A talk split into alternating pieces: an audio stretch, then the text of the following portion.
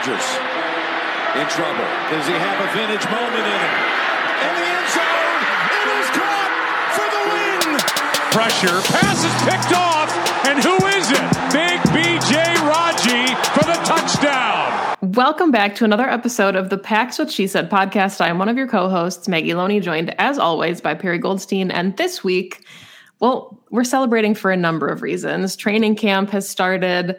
Uh, the Dream Drive is back. Packers are riding bikes to practice. And Aaron Nagler is here, which is just, you know, maybe the best reason for us to celebrate this week. So, Aaron, thank you for joining us. Absolutely. Thanks so much for having me. Always a celebration when I talk to you guys. No doubt about it. Woo. That's yes. my contribution. Yes, we're very happy to have you. We are looking at you right now with Lambeau in the background very jealous. Yes, very, very jealous. Um, looks like a beautiful sunshiny day. I tell you, the whole time I've been in Wisconsin has been gorgeous, and especially Perri. You know, coming from New York, it was absolutely disgusting the week before I left, and then land here, and it has been absolutely beautiful the entire time yeah. I've been been here. So yes, out of this phenomenal. place. Um, I definitely need to get out of this hellhole of eighty-seven percent humidity. Yeah, no, um, no fun, no good. Yeah. But Maggie said it best. It's training camp. You have three practices now under your belt. Well, let's really call them two two point five. Like two, today, yeah, today's was a walkthrough, and it was very, very subdued, and it was good. It was a great vibe, though. They have uh, a new tent that they have up on the sideline for friends and family, That's which cool. is good and bad because it's it's they've cut off as we used to be able to walk up and down the entirety of the field, but now we can't go on the far end anymore which I kind of gave them grief about, but they don't care, of course. But today it was so cool because it was closed to the public. So there were no like visitors, nobody on the sidelines, no VIPs, whatever. So the families like just kind of walked up and down with us, and the kids were running around. Like Randall Cobb's kids were running around the sideline. I met Aiyda Cobb for the first time in person. Like we've known each other online forever, but never met. And just things like it was so cool just to have like LaFleur's boys were there. Like, it was the vibe today was so cool. But as far as the practice goes, it was very very subdued. A walkthrough, as Matt said, it was going to be, and uh, was very short. So the totality of what we've seen so far, and they're still in shorts, is not entirely indicative, probably, of what we're going to see. You know, the rest of camp, but it's been a good start. There's been a lot of interesting developments. There's no doubt about that. What do they get out of practices like today? Is this more like Good football question. IQ, learning the playbook kind of stuff, just walking in. A lot of that, yes. Um, no question about the idea of on both sides of the ball, right? Like, here's the call. What is your responsibility? You know, and it's all. I mean, it's not even. I wouldn't even say three quarters speed. It's like half speed. Maybe they're walking through until if it's a pass play, Aaron throws the ball. The DBs will be in position, but then they will absolutely not make a play on it. And whoever it's intended to will go up and get it. Um, but it is, it's all about your assignments, right? And taking the classroom work, everything you've studied, not just here in camp, but all off season, and putting putting it on its feet, so to speak. You know, making sure you know, and it's all recorded, it's all taped, so they'll go back and they'll look at it and see who's doing what, and oh, mm-hmm. you you stepped wrong here. You know, it's down to that kind of detail as far as like the offensive line coaches will look and say, all right, well, on this play, you've got to get you know a wider stance or better depth or you know you're pulling here but we want to make sure you pull at two yards not three yards etc um, you know the blocking schemes as far as there was one point today where we saw uh, Rodgers made an adjustment on the line of scrimmage and called for slide protection to the right. And AJ was you know basically alone to pick up Rashan Gary in pass pro. And he's you know stuck in there and was fine. Then afterwards I saw Aaron talk to him and I asked AJ in the locker room, like, what was that about? And he said, well, you know, Aaron said, if you get a free rusher like that, just leak out, you know, because he's free. He's got to commit to coming after me. So I dump the ball to you and you just go for 20 yards probably. So it's just things like that, you know, some yeah. adjustments on the field, but lots of work upstairs in your head, like making sure you know exactly what's expected of you for every call. That's really interesting too, because do you think there's, I mean, if you ask LaFleur, you know, it's designed a certain way. And I'm sure there's like, you know, the steno and the LaFleur idea where it's like, no, AJ, we want you right there protecting the franchise. That's a and, thousand percent like, it. That's what AJ said. Like my, my job is to take Rashan Gary. Yeah. in that play. But he said, you know, he joked. He was like, because I, I asked him, I was like, what was that convo about? He said, oh, just 200 IQ level stuff. He's like Aaron Rodgers stuff, you know, stuff yeah. that only he can think of or see. Um, but yeah, it, Maggie, I had that kind of similar thought. Like, well, you want to get a plus grade on your video, or you know, when they're yeah. going back and grading you, you want to be able, the coaches to give you a good grade. But that is your quarterback and he's asking you to do something. But also when it comes to you know? playtime, like you know mm-hmm. who's going to be mad when 100 percent when you don't do what's being asked. Yep. Yeah, oh, no Rodgers. question about it. Yeah, because if that leaks out for 30 yards and a first down or a touchdown, gonna, LaFleur is going to be like, "All right, whatever." Yeah, I mean, whatever. Essentially. Um, I love to hear that. That's really interesting. It's definitely like a um it's kind of like when you when you get back to school and you had to do like summer reading and then all of a sudden you get like that's really good actually that's you know good. like a pop quiz yep. and it's like who actually read the who book did the reading yeah yeah this right. that's what today was for them right. Like who, who, who on the record i always did the reading i don't know oh, about you perri maggie that's the least surprising thing you have ever said i um, also always did the reading also so. not a surprise yeah. And I'm glad yeah. I can be the counterbalance to say I never did the reading. So it's good. So you it's read good. the cliff notes, which yeah. Maybe, not on the maybe, pop quiz. Maybe. I don't know. Yeah, Maggie, cool. I'm glad you brought up Steno because what I found interesting was that when they were, it's the first time in the three days we've been here where they had two distinct separate groups working at the same time. They had the ones and the twos, uh, basically kind of cycling through the twos and the threes on the other side. And Matt was in charge of the ones, obviously, and Steno was running the twos. And it was really interesting to see kind of what he was well, I'm trying to decipher what he's looking at, right? Mm-hmm. And how he's dealing with Jordan Love and Danny Etling and the things that he's kind of coaching people up on, whether it is the offensive line, because that's obviously his background, but also, you know, telling a tight end, like, look, you need to kind of cut this off here, or uh, somebody who came in motion, like, no, no, no, you got to wait and do it this timing. Like, it was interesting to see Steno in a different light, right? We're so used to the last three years he's been strictly with the offensive line when you come to camp, and now that's his baby. Now the offense is, you know, he's the coordinator, and he's got to make sure everybody involved is doing the right thing across the board. So that's kind of the first real kind of look we've got at Steno as more than just an offensive line coach.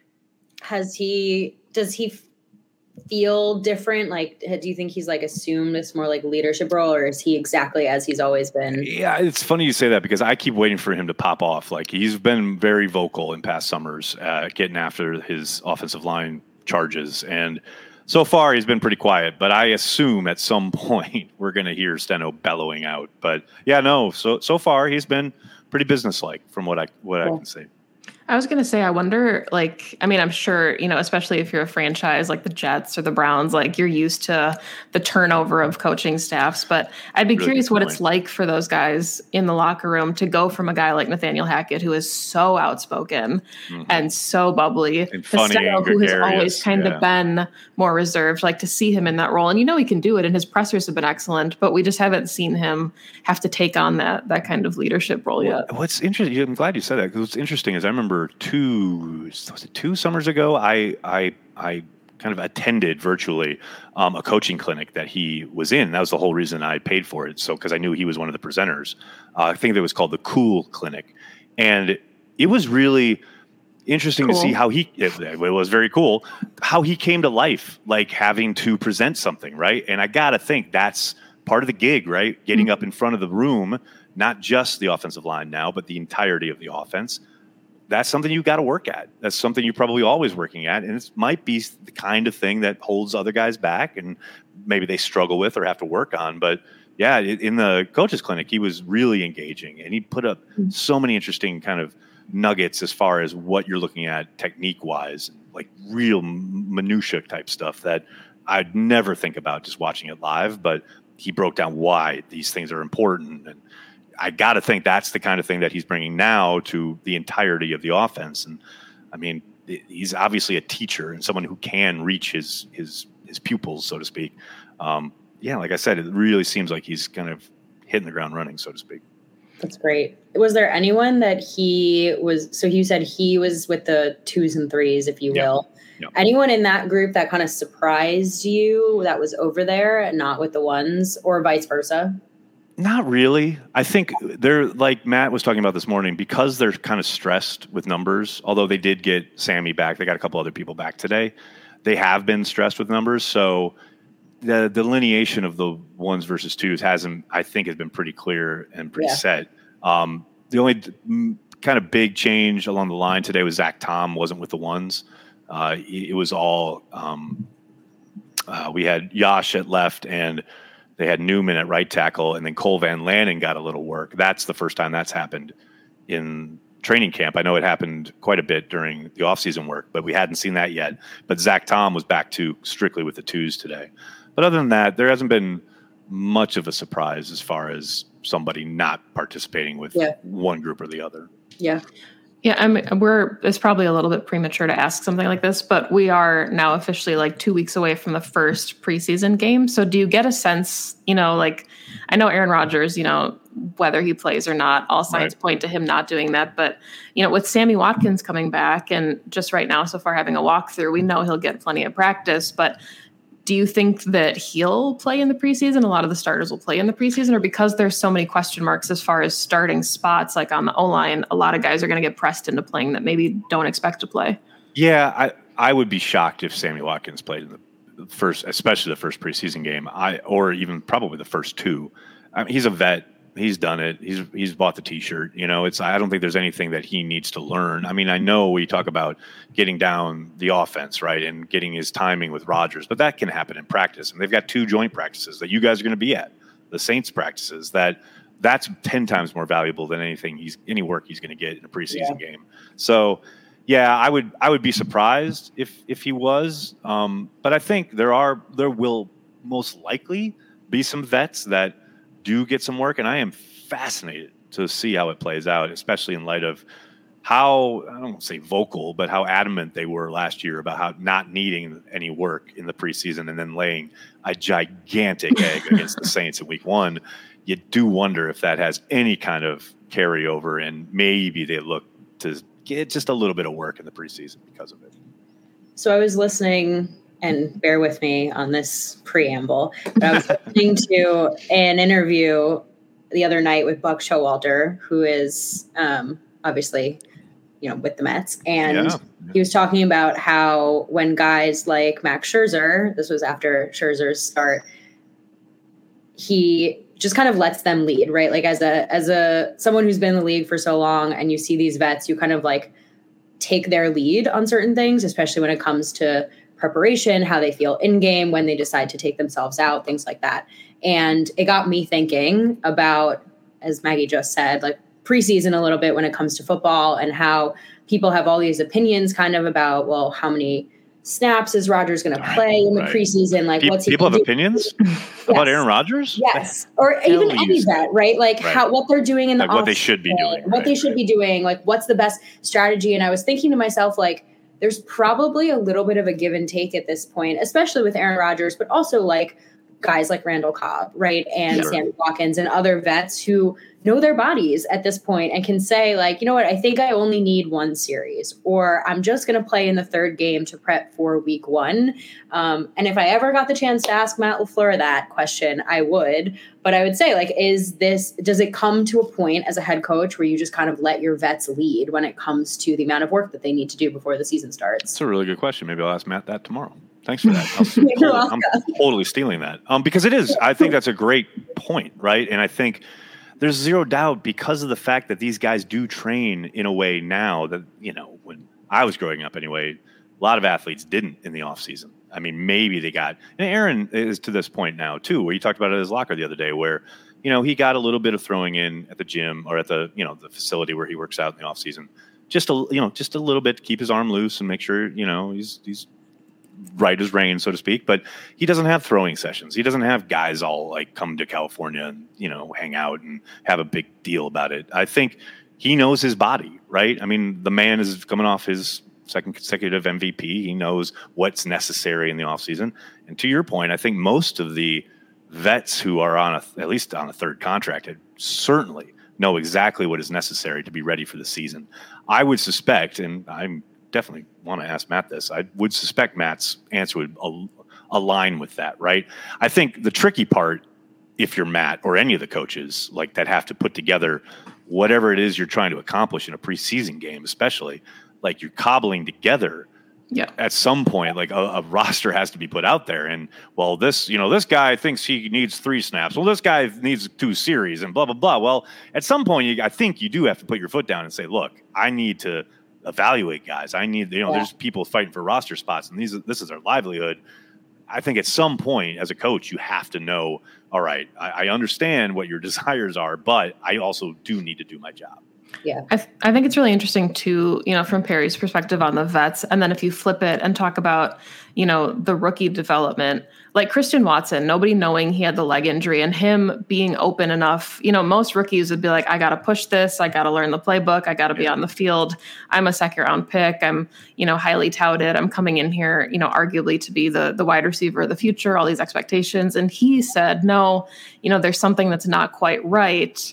I need to do what I can to get my body right so that I'm, I'm good for the stretch. And I think the maturity of that too is really interesting because it's not, not to discredit other rookies, but just to know his body enough that young of a player to come in and say, hey, yes, I want these reps with Aaron Rodgers, especially, you know, and it's not a competition, but to have a guy like Romeo Doubs having the kind of camp he's been having so early, mm-hmm. Watson has just got to be like stewing on the sideline, doing everything possible to get back out there as soon as possible so that he can get those reps. Absolutely. And I think that's a really good point. As far as, you know, I think there was probably a time where that wouldn't have been greeted, and I'm sure in some quarters of Twitter it isn't, but that, that you know, it wouldn't have been greeted with that kind of that idea, right? Where mm-hmm. like he is a professional athlete and he is stepping into a big role, and he is at least aware enough to know that okay, I have to at least alert the Packers to what's going on. And then the moment Doc McKenzie finds out, of course, he's most likely going to be as cautious as possible. We know that usually the mo about the Packers, but yeah, I think it's a different age, right? And mm-hmm. I think rookies, quote unquote, who come in have played a lot of football. Like, and I know people talk about he went to a small school, etc., but he's played a lot of football and he knows his body and he knows uh, better than anybody on this earth, like what it can take, what it needs, and when it's not right. So, I'd much rather have him out there eventually and have him be 100% and have it right rather than okay, he comes into camp. And here's the other thing: then people start seeing whatever issues he might have, or maybe he's holding up because of the injury, or maybe he's not as effective as he could be if he was 100%. And then people start forming ideas and narratives and all this stuff around a kid who's just trying to fight through something, but we don't know that. And that's yeah. where I think it's smart to say, like, nope, it ain't right. Let's get it right.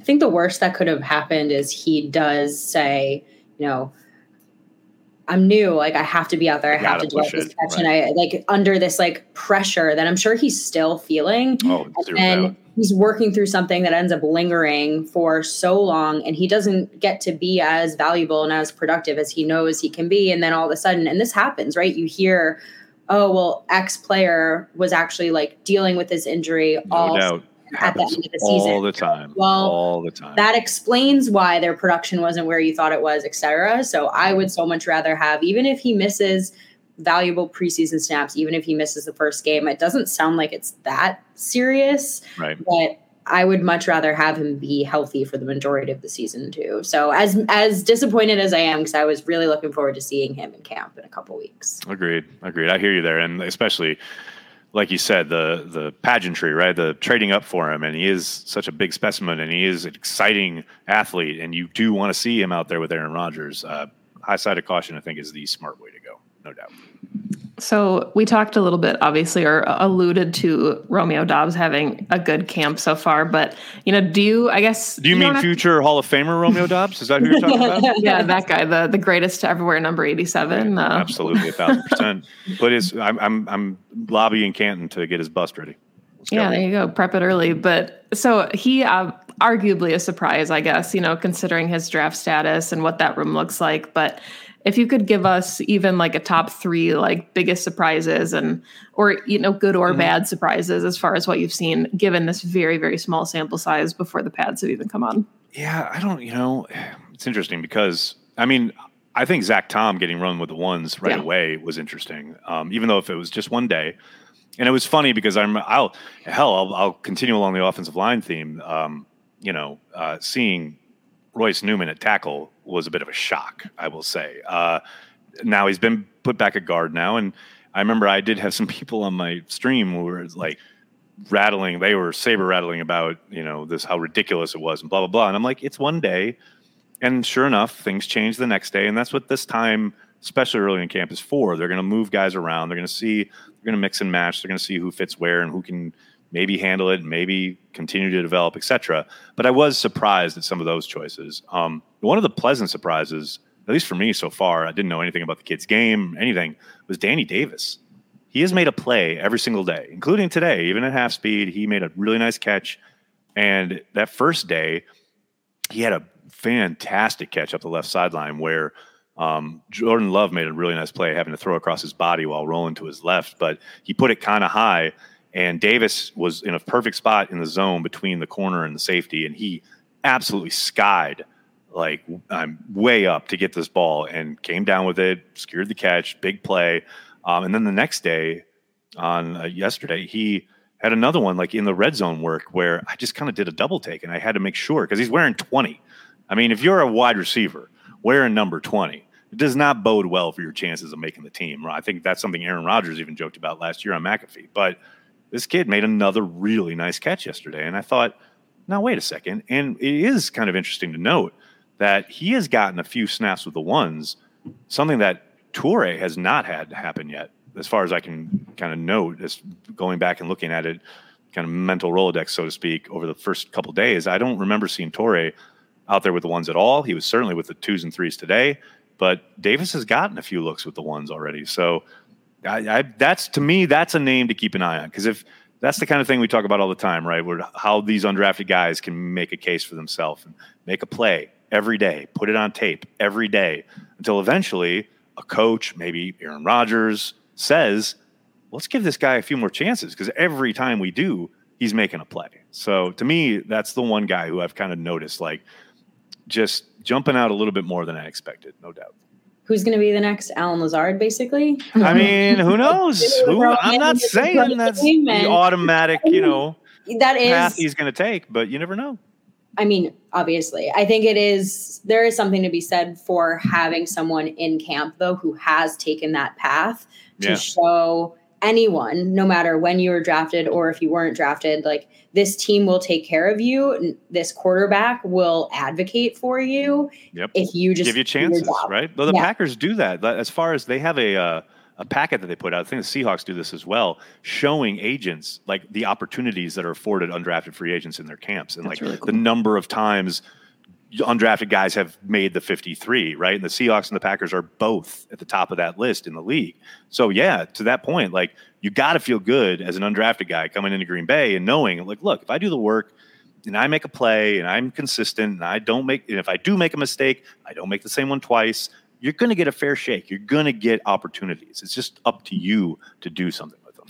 The Zach Tom stuff has been really interesting to me too, because when Perri and I gave our like we didn't really call it an underdog episode, but players that we thought maybe would see the field more than we initially expected. Zach Tom was on there, and one of the the ways we talked about him was being that kind of interior because he played center in 2019, and you know I know he played left tackle in 2020 and 2020. 2021 so it makes sense that they would give him looks at left tackle but you know one of my early thoughts was well if they're going to use Jake Hanson at guard maybe they are going to give Zach Tom some looks at center with Josh Myers having the kind of rookie season that he had. And then here right. he is taking one snap to left right. tackle. So it's like, right. all right, you know, he could be their next uh yeah. whoever. Just, I, I, tell you what, I tell you what's so weird is that he does not look like a tackle. I mean, I know, yeah. like you said, yeah. he's played there the last couple years, but man, he definitely looks like a guard. mm-hmm. I, I, don't, I do not see tackle when I look at him, but it doesn't matter if you're getting it done. I mean, it doesn't matter. The, the you know, the it's not a it's not a Hollywood beauty contest, so get out there and get it, get the job done. And so far, unpadded, he's he's been he's been fine. So yeah, it, it was a surprise. There's no doubt about that. I think the OL rotation isn't that much of a surprise to me. There's so many spots that are up for grabs. You know what I mean? Like, well, I, especially with the injuries to Bakhtiari we don't know about David, right? right? And so right tackle, I mean, who knows? You feel like center and left guard are, are pretty set. That's, those that's set. That to yeah, me, right? that that's been the same two guys all camp right. so far. but this, but then there's three. That's three spots that yes. so they're gonna Packers are going to move guys around and they're going to see who's going to slot in where best. And they're also going to see, you know, do we have the next swing Lucas Patrick type guy on the roster? And if so, like, we probably want to keep him around. So I think it's going to just be a rotation all the way through until the season starts. And hopefully, hopefully by that point, and then they can set it left, at some point. Left right? tackle through center, that's set. And the rest of it, they have to figure out. But yeah, the Jake, the Hanson thing is so weird, man. I can't. It is weird. I just don't. I'd never seen it with him, and I know everyone talks about how he had a much better camp last year, but that's fine because he had a god awful camp his first year. so I hope he had a better camp last year, but I, I man, I don't, I don't know about all that. I, I watching the because you know how we nerds are. Like I go back and I watch preseason from last year because that's something you do. Uh, yeah, I don't, I just don't see it, man. But who knows? Who maybe he's developed and grown, and who you know done something as far as his uh, workout regimen and really gotten much stronger and better. And I don't know, but we'll we'll see. But he's getting work with the ones at yeah. this point. There's always like a shock on the offensive line too, where you know they keep like right. nine or ten guys, and then right. there's a name that nobody thought, and yep. you know, so I don't want to discredit this guy before he takes the field, but Cole Schneider wearing 64. when you're in Green Bay and you wear 64, it feels like you deserve to to make the roster. And his mustache is just phenomenal. So I'm sure that will be taken into consideration by Gutey and company. yeah, exactly. On their reports that they do at the end of every camp. Mustache? Check. Like no doubt, no question. I mean, give him a worse number if you don't think he's got a shot, right? But to waste 64 Well, that's the Danny Davis. That's the Danny Davis. You give him exactly. 20? You give the poor guy a 20? Come on. That was a cornerback number. It is exactly. Years, yeah. So any anything else from the offense? Because I think going into this, everyone's like, "Ooh, the defense is going to be so much farther ahead than the offense." Mm-hmm. And then I'm reading on Twitter that the offense looks great, and after the first day, Rodgers is like, "You know, we're 1-0 and everything." So I mean, which we love to that hear. great. Yeah. Um, but yeah, I mean, the offense is going to look really different. Does it feel different without Davante Adams? Like, is there a vibe that's What's funny is that no, it's it's pretty similar as far as like the X's and O's and the operation, so to speak. Uh, I think I did tweet out the one thing yesterday where it was like Rodgers adjusts the protection, takes the snap, hits the late crosser to Juwann Winfree. Like the Juwann Winfree part is the only part of that that is not normal, right? That we're not used to. But everything else has been the Packers offense. And look, we're still very early. It's install still. It's like there, there's no game planning. They're not even like really trying to do much against certain looks. Like they're legit just making sure everyone knows where the hell they're supposed to be on every play. But yeah, have Juwann Winfree on the receiving end of some of these passes has been a bit kind of like a double take. But it looks like the Packers offense. Like other, uh, you know, other than some of the personnel, you, they're they're doing the same stuff. And Jordan Love. Jordan Love looks crisp as hell. Man at this point, but I know he kind of is. But I tell you what, he looks crisp as hell. Uh, I did say um, somebody that like I think on the sideline today, like he's good for one real head scratching throw every single practice. Like just one throw that like flutters a little bit, or you just like lofts it a little too much, or I'm just like. I don't understand that. Like he shows that he can do it. He, when he plays in rhythm, which is almost all of the time, he looks really good. Like he rips it and he he has got some really nice zip on the ball. He does a good job finding his you know his reads, getting off the initial read if he's covered. Blah blah blah. He hit Toure on a post corner today that was gorgeous, perfectly placed in the back of the end zone. Like he does all that, but then he has one throw where it's just like, oh, what are you doing? so I don't know. That's probably just you know young kid still hasn't really played a ton, but there was, I will say, uh, probably my favorite play from him so far in camp. They were doing red zone yesterday, and the very last play, he had a throw where um, I think Goodson was the back who leaked out into the right flat, and it was one of these. You know, he's in gun and he gets the ball and he's got to fire it right away. Like that's the design of the play. It's meant to go to the back. It's not a check down, right? And he threw it, and the placement on it was absolutely gorgeous. I mean, if you're a, uh, a like a quarterback connoisseur, right? It was exact. It was teaching tape as far as putting it in a spot where the running back doesn't have to break stride. He can just grab it, turn up field, and go, which is exactly what happened. And Goodson scores a touchdown in the play. It's exactly as it's drawn up, right?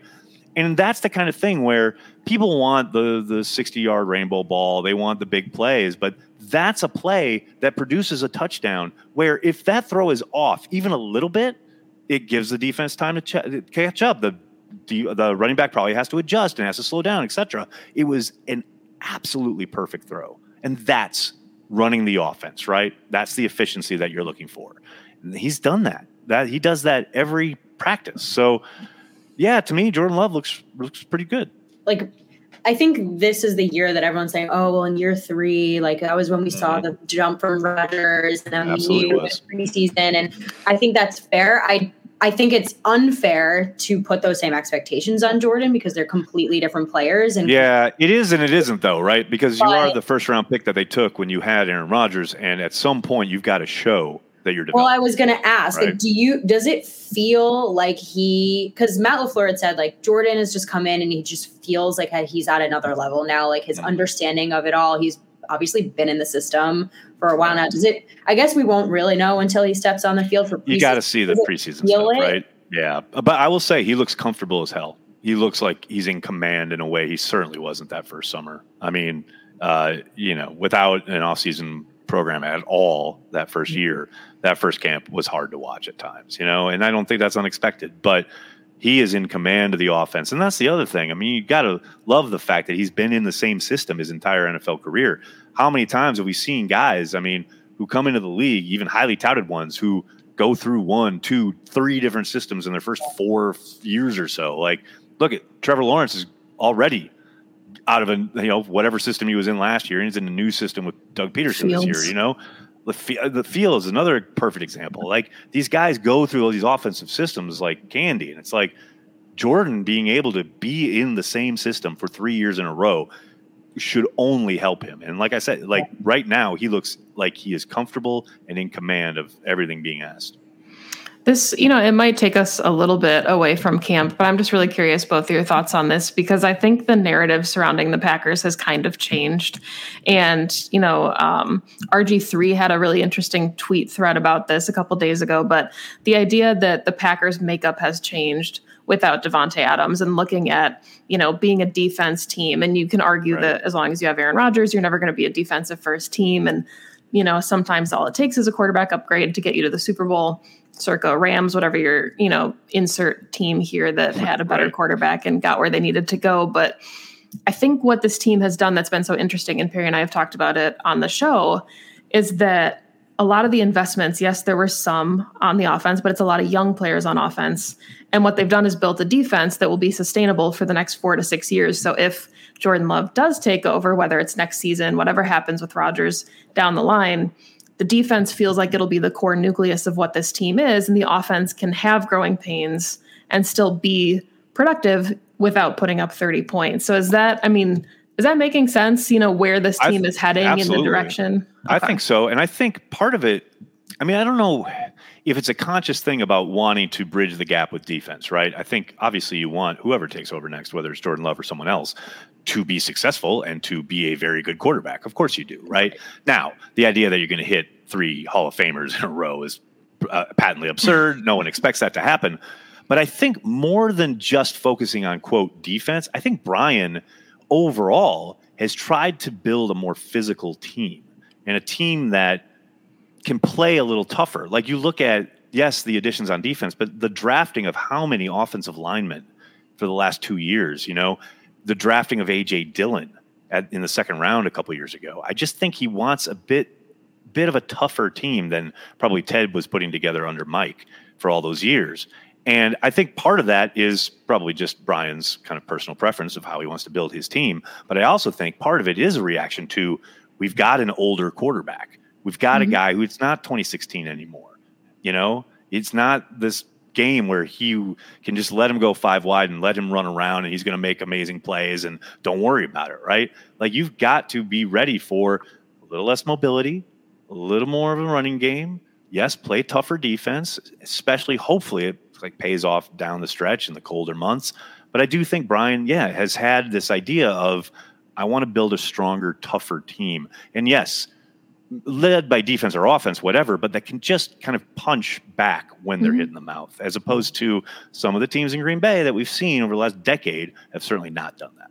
no, I don't have anything to add. I think Aaron said it well. I mean, I think it's going to be interesting to see like we're not at this point, so I don't really want to go down this rabbit hole because I do want to hear about the defense. But like, it is going to be interesting to see how this team jumps when quarterbacks do change, right? Because they mm-hmm. have whatever that is thing around, right? Like you have built something around Aaron Rodgers, like Aaron said, that is you know, he's not this mobile guy anymore who's like running outside the pocket and making these incredible throws, which he can do every once in a while, but you're actually actively trying to keep him in the pocket and make plays in rhythm because he's been amazing at that. Yep. And I think also like the league is going towards like much more like physically aggressive, more just like versatile athletes that you're just mm-hmm. throwing out there who can do multiple things. These wide receivers who are kind of like tight ends and these running backs. That's such a good point too. Like Deguara is like a example there, right?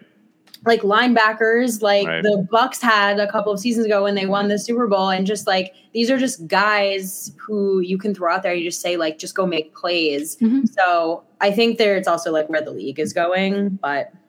That's a good point, especially when you think about the idea of the offense and how it differs from what they were doing under McCarthy. Like Mike, you know, and Aaron obviously loved a lot of that stuff because they've held some of that over, but you know, so much spread, so many wide receivers. Whereas now, instead of spreading it all out, there's so much condensed and there's so much kind of motion and stuff working intricately inside the hashes even like that's it's a much different game and you've got to be able to be physical in that regard because you got to be able to move people out you got to be able to spring your running back or your wide receiver on a screen or whatever like you've got to be able to be physical in that regard rather than okay, I'm going to spread it out. I'm going to get my guy in space. I'm going to let him kind of operate as an athlete. Yeah, and I mean, I think it's really interesting too. And then we can definitely switch to the defense. But just the last observation that this made me think of is like, if you're looking at Mike McCarthy losing a Davante Adams, I think that would have been crippling to somebody who plays 11 personnel. Like you Very said, it spreads the ball out. But when yes. you've got Matt LaFleur, who you know, built entire schemes around pony package and, you know, things well, like we saw some pony three, today, by the way. You guys, I, I thought of you guys. You would have loved getting it. three tight ends on the field. Like you can make up for that. And that's not to say the wide receiver room is like, you know, at a, it, there's no replacing Davante Adams. We've said that ad nauseum, but right. you know, the pieces that Matt LaFleur has to work with in the way that he runs his scheme, is so much different than I think what Packers fans are used to with having a number one wide receiver and a spread offense. So, yes, you know, this is the third year now with LaFleur, and we can have different expectations or fourth year, but I think it's just it, it's very different, you know, what our expectations should be for how he's going to use his pieces versus maybe what we would think an Aaron Rodgers led offense under a guy like Mike McCarthy would look like. Couldn't agree more. It's perfectly stated, actually. Well done. All right, Perri, who do you want to hear about on defense? I Everybody. know. Everybody. Everybody. I'll, yeah. I'll start, I'll, I'll start with the guy who was out first today. Jair yeah. Alexander has been out first every single day. The first one on the field every single day and he looks He's like got to get his meditation in before everyone else is there. Absolutely, and like yesterday, he was out there with Savage, like working on releases. Today, he was just out by himself stretching, but he's always the first one out there. It's great. We love a work ethic. I think this season is going to be really cool to see some of the guys who we still, in my mind, still think of as rookies who aren't mm-hmm. rookies, who are now leaders on this team, like Jair and Rashan Gary, and just the way they like set the tone for no doubt the rest right. of the way the guys work. I mean, Matt said it this morning, right? That Rashan's a tone setter. Um, Very much. I feel I think it's been interesting to see how they've been using some of the rookies in terms of who's running with the ones and twos. And I know that that might not really mean anything, but Quay is obviously like straight with the ones, right? Krys Barnes, sorry. Quay has surpassed you now on this depth chart. Oh yeah, there's there's there's no doubt there. Although but Barnes Wyatt, was Barnes was running with all the one special teams today, so I think his roster spot secured. That's good. But Wyatt hasn't really gotten that time when it comes to the oh, line, yeah. so there. But I think it'll be interesting once pads come on because, like, look, we haven't, you know, seen them do anything yet across either line, and I think all it's going to take is Wyatt, like, having one quick first step destroying blowing up a play and maybe doing it once or twice more for him to start getting the call up front. And i know he did get the call. Literally i think andy herman said during otas or minicamp there was a practice where they legit took him from the twos and brought him to the ones. So maybe that happens sooner rather than later. But yeah i mean with the lines it's impossible you know there, there's no hitting going on. There's they're barely playing patty cake out there. So fair there that with that I, I what I found interesting is that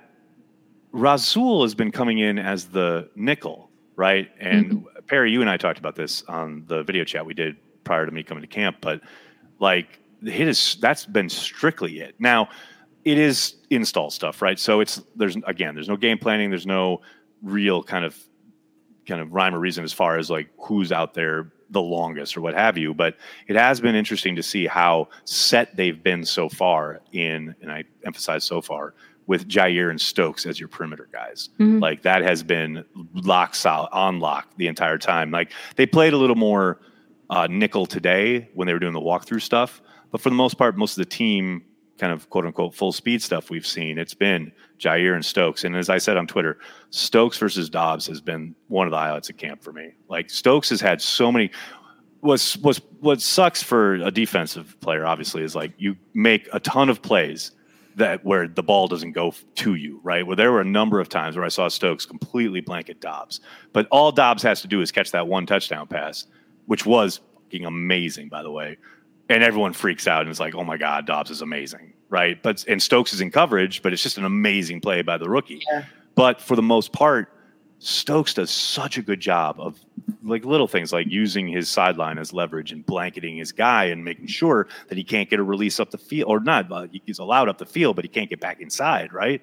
Like just those little things that that's just the, all the invaluable kind of experience that Stokes got last year on display early in the summer, right? Yeah. Um, so yeah, I mean, it's been pretty much so far, and it's like I said, been pretty vanilla, but so far it's been exactly what we pretty much all guessed throughout the offseason as far as Perri, as you were saying, Quay, a lot of Quay Walker. Um, when he goes off the field, Rasul comes in. But then up front, it's been you know, Kenny and Dean, just like old times. And Reed's been out there when they've gone three man line, but there's Old been there, yeah there there's been there just hasn't been much of there just hasn't been much su- surprising going on there because it's uh, pretty much playing out yeah. as we all suspected it would. I will say this: this is by far, and I can't even compare it to anything else. The most physical I've seen the defensive backs this early in camp in like the 20 plus years I've been watching training camp. Can you like, see the twinkle in my eye? I mean, I'm serious. Like, and it's not, it's not dirty stuff. It's not like, it's just going after the ball. Like they have a right to the ball. Um, Doubs called it his welcome to the NFL moment yesterday where, you know, he's running a slant on the backside. Rodgers hits him real quick and Savage blew him up. and I'm not using that term lightly. And it's not, again, it's not a dirty hit. He's going for the ball. Savage broke on the football and just arrived at the right time, at the same time Doubs did a great job holding on to it. But there have been like four or five plays, both of the high, you know, regular speed practices, where a defensive back is just like no hesitation to just go in there and go for the football. And sometimes the play gets made, sometimes the offensive player catches it. But I'm telling you, that's a different mentality than I ever remember seeing, especially in shorts. I think I think Josh Jones got like like thrown out of practice for one of these. I remember that ago, actually. You know, I think that was him. Yeah. Like, yeah. Like, so it's just, it's that has been a bit eye opening. That was, that's been definitely a little different. Yeah. Couple things about that. I first love hearing that the wide receivers or any of the offensive playmakers are actually making plays. Cause when you hear that they're doing that against the Packers secondary who are not like giving them anything. That no, gives me right. more confidence that yeah. right because when you hear about Doubs making that great touchdown, I'm like oh I'm not oh, worried about Stokes. I don't think that no. says anything about no, Stokes. That's life of the, that's says, the life of a corner, right? It just says get- no. I don't even mean that. I just mean like for me, I'm like I know Stokes is going to go out there on game day and he's going to be fine. Yeah.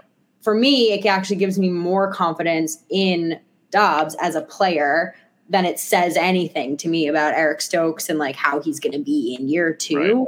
Right. Um, and secondly, I mean, like I said, like this is kind of a tone setter secondary, right? This is a secondary yes. that's being actually talked about around the league as mm-hmm. being mm-hmm. potentially one of the best in the league. And so you want them to kind of like bring that gravitas, if you will, with them everywhere right. they go. Well, so. it's funny too because like I was legit next to Aaron when he was giving Stokes grief about the offenses one to know, right? And that's when I tweeted that out, and you definitely could tell that the secondary was not having that on day two. In the red zone work, uh, there was nowhere to go with the ball. Like there, the Rodgers has to make an absolutely perfect throw for that Doubs touchdown, and he does hit Doubs um, for the final play, TD against uh, De'Vondre Campbell on a quick out.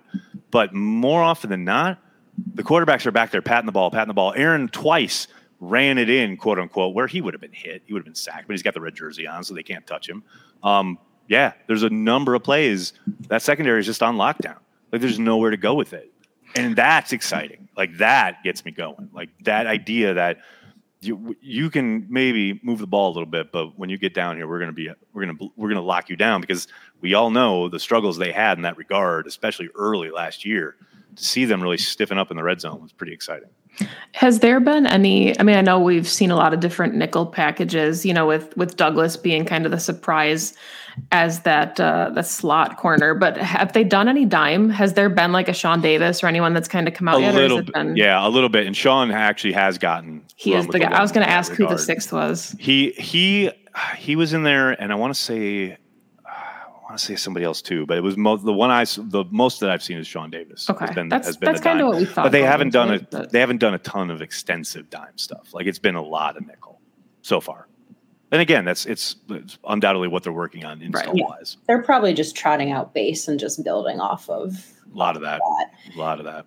Another year of Joe Barry. We yeah, I talked. Joe Barry and I had a nice chat on the sideline yesterday. Oh yeah, what do you have to say? we talked about our kids. It was Aww. great. Nice. Yeah, it was. Um, I'm excited for him. Obviously, I I love the idea that this guy was so. I don't want to say malign, but he was definitely the target was on his back, right? When yeah. he was hired, and yeah. and to see him really kind of put together something pretty decent. Now, the Packers defense was not lights out last year, but we all saw what they did in the playoffs. So you get very excited about that. I'm so excited for this guy to be able to kind of be a success story, right? Mm-hmm. Um, and you just the cliche last summer, like every single player talking about his energy it never wavers. He's like every day, let's go, you know, take that ball away. Let's go. Time to get out. Time to be great. Like he's just always, he's just not, he's never not on. Like it's just who he is. So, um, yeah, I'm excited to see what this scheme can do developing with the players on hand, especially the Quay Walker edition. I think that changes a lot. It changes a lot of what you can do as far as not only mixing and matching your personnel, but we did see him start to get a little creative last year pressure mm-hmm. package wise until Jair got hurt, and that kind of took a lot of that away. I'm excited to see what Quay Walker on the field, a year of Jair, a little bit more pressure up front, cooking with gas. I'm excited. Yeah. Especially knowing that inside linebacker is Joe Barry's bread and butter, and you know he got a Super helps. Bowl ring out of it. Yeah. Um, speaking of the other coach that won a Super Bowl ring with Joe Barry, another new addition, Rich Bisaccia. What uh, what's he been like? Because I've seen all over Twitter that there has never been this much special teams practice, literally ever. And uh, yeah, there was there was quite a bit today, but it was you know the walkthrough thing, so right. that's, that's, I guess understandable. I, will say this: uh, more personal interactions. Rich Bisaccia almost ran me over with his bicycle this morning coming out of Lambeau. Um, but it was I saw him afterwards, and when he said hello, and he was as vocal as advertised, but nothing fiery today. I think because it was half speed stuff, but um, yeah, there, there's certainly um, the first extensive special teams work we've seen. We, you know, the local beat scrambling to see who's on which, who's with the ones on coverage, who's with the ones on return, and blah blah blah. But um, to me, the kind of maybe not surprised, but what was interesting was seeing Aaron Jones out there as kick returner. That they, is interesting. They were, they were rolling him. They rolled him out there. Um, Rico Gafford got a look. Um, and of course Amari and Randall and a couple other people. Randall was on punts only; he wasn't on kick return. But yeah, definitely looking to, I guess, turn over every single rock, looking for somebody who can return the football. No doubt about it. Why not? I mean, I mean you have to, right? Literally, why? What do you have to lose? This is my thing. Well, because everybody like my Twitter blew up about the Aaron Jones thing because always going to get hurt. And could he get hurt? Sure, he could get hurt literally on any play on the football field. Mm-hmm. And I am sick and tired of just wanting competence on special teams. I want to make plays on teams. Yeah, I want to win games on yeah. special teams. You know how you do that? Get the ball in your best player's hands. You know yeah. who that is? Aaron Jones. Yeah. So I'm fine with it. I'm There's good. something really fun about Rico Gafford running a four-two-two and thinking about him. That's the thing, returns. right? I was funny. I was talking to that's what I, I was talking to Doherty about it on the sideline today. I said I mean, you'd love the speed, right? I think he ran a 4 2, et cetera. And he mm-hmm. goes, Yeah, I looked it up. He's had one return in his entire career. I'm like, Yeah, like it's not. All right. Well, you're trying something, though, well right? Try. Also, I love that Maggie knows his 40 time. Of like, course she does. Of course. Shout out, Maggie, for your insane. Steel trap Maggie. That's, she sees the 40 time once, it's uh, in there uh, forever. All right. We are almost at an hour, which is not that surprising at all because I knew we'd have so much to talk about. So before we let you go, just like biggest takeaway? I know it's only been a week and three practices, two and a half, like you said. Just like what's you're you're walking away, you're walking into Monday's practice thinking what from this week? It's been uh, nice to be back, obviously, but I think more than anything, it's that, that this is the, the, team that we all thought it was going to be uh, throughout the off season, right? Like you get here and you maybe something pops out at you like, ooh, I don't know about that, but you know you can't really answer any questions until the pads come on, or even start answering questions until the pads come on. But as far as how they're going to operate, like the, how the pieces are going to fit, it's pretty much what we've been talking about all offseason. And it's nice to see it kind of start to kind of rumble to life, so to speak, right? Long way to go, no question about it. But yeah, to me, it's like we were talking about, like Quay Walker, certainly going to be a big part of things. Like Romeo Doubs, a lot of people all offseason have been saying, like, I wouldn't be surprised if he made an contribution. Well, so far so good in that regard. Like yeah. it's just a lot of a lot of priors being confirmed so far early in camp. No question. Cool. Maggie. Yeah. Yeah, I mean, I I don't really have anything from not being there, but I think to me the nice thing is, you know, there was a lot of speculation about what the future of the team looks like with the additions and the subtractions and you know, I think basically we've just seen that the Packers are still committed to winning. They're committed to winning now and they're also committed to winning later and they've done like a really perfect blend of making this team as successful as possible for the moment, but also ensuring that the window is propped open instead of saying, okay, well, this window's about to slam, so we right. better Isn't it crazy know, get too? through it. After all the consternation about the salary cap heading into the offseason and they're gnashing of teeth, and now they sit here. I think very much a Super Bowl contender mm-hmm. and like in the top 10, maybe even the top five with salary cap room. Yeah, don't they have 16 million or something like yeah. that right now? Like, yeah. shout out Russ Ball. Shout out the miracle worker Russ Ball. That's all I have to say. Yeah, and shout out to him and Good and Matt LaFleur getting contract extensions with Absolutely. literally zero negative fanfare. Like I love how you hear we'll wrap with this. Mm-hmm. Like I love how you hear about like, oh, like Steve Keim and like whatever, all these right. people. I don't know why that name just came to mind, but like the Cardinals, you're right, he got an extension. Thing right, about like these big extensions, and Matt LaFleur's like, I don't really want to talk about that. Like, no. I wasn't surprised at all. I wasn't surprised at all. And Gutey even said, like, you know, the reason they didn't announce is because I didn't want them to. Like he's yeah. so what's I I was talking to somebody with the Packers yesterday, and we were like, man, Brian is so much more like Ted than I ever expected. Like we were all like, how is he going to be as GM? And it's like he's clearly been a little bit different, especially when it comes to free agency, et cetera. But man, he's got a lot of Ted in him. No he's doubt. Gen Z Ted.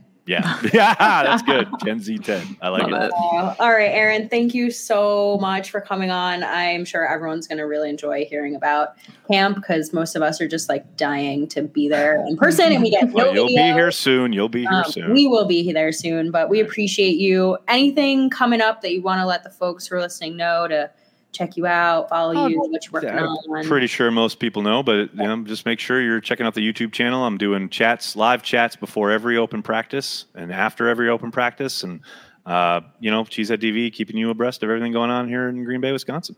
Love it.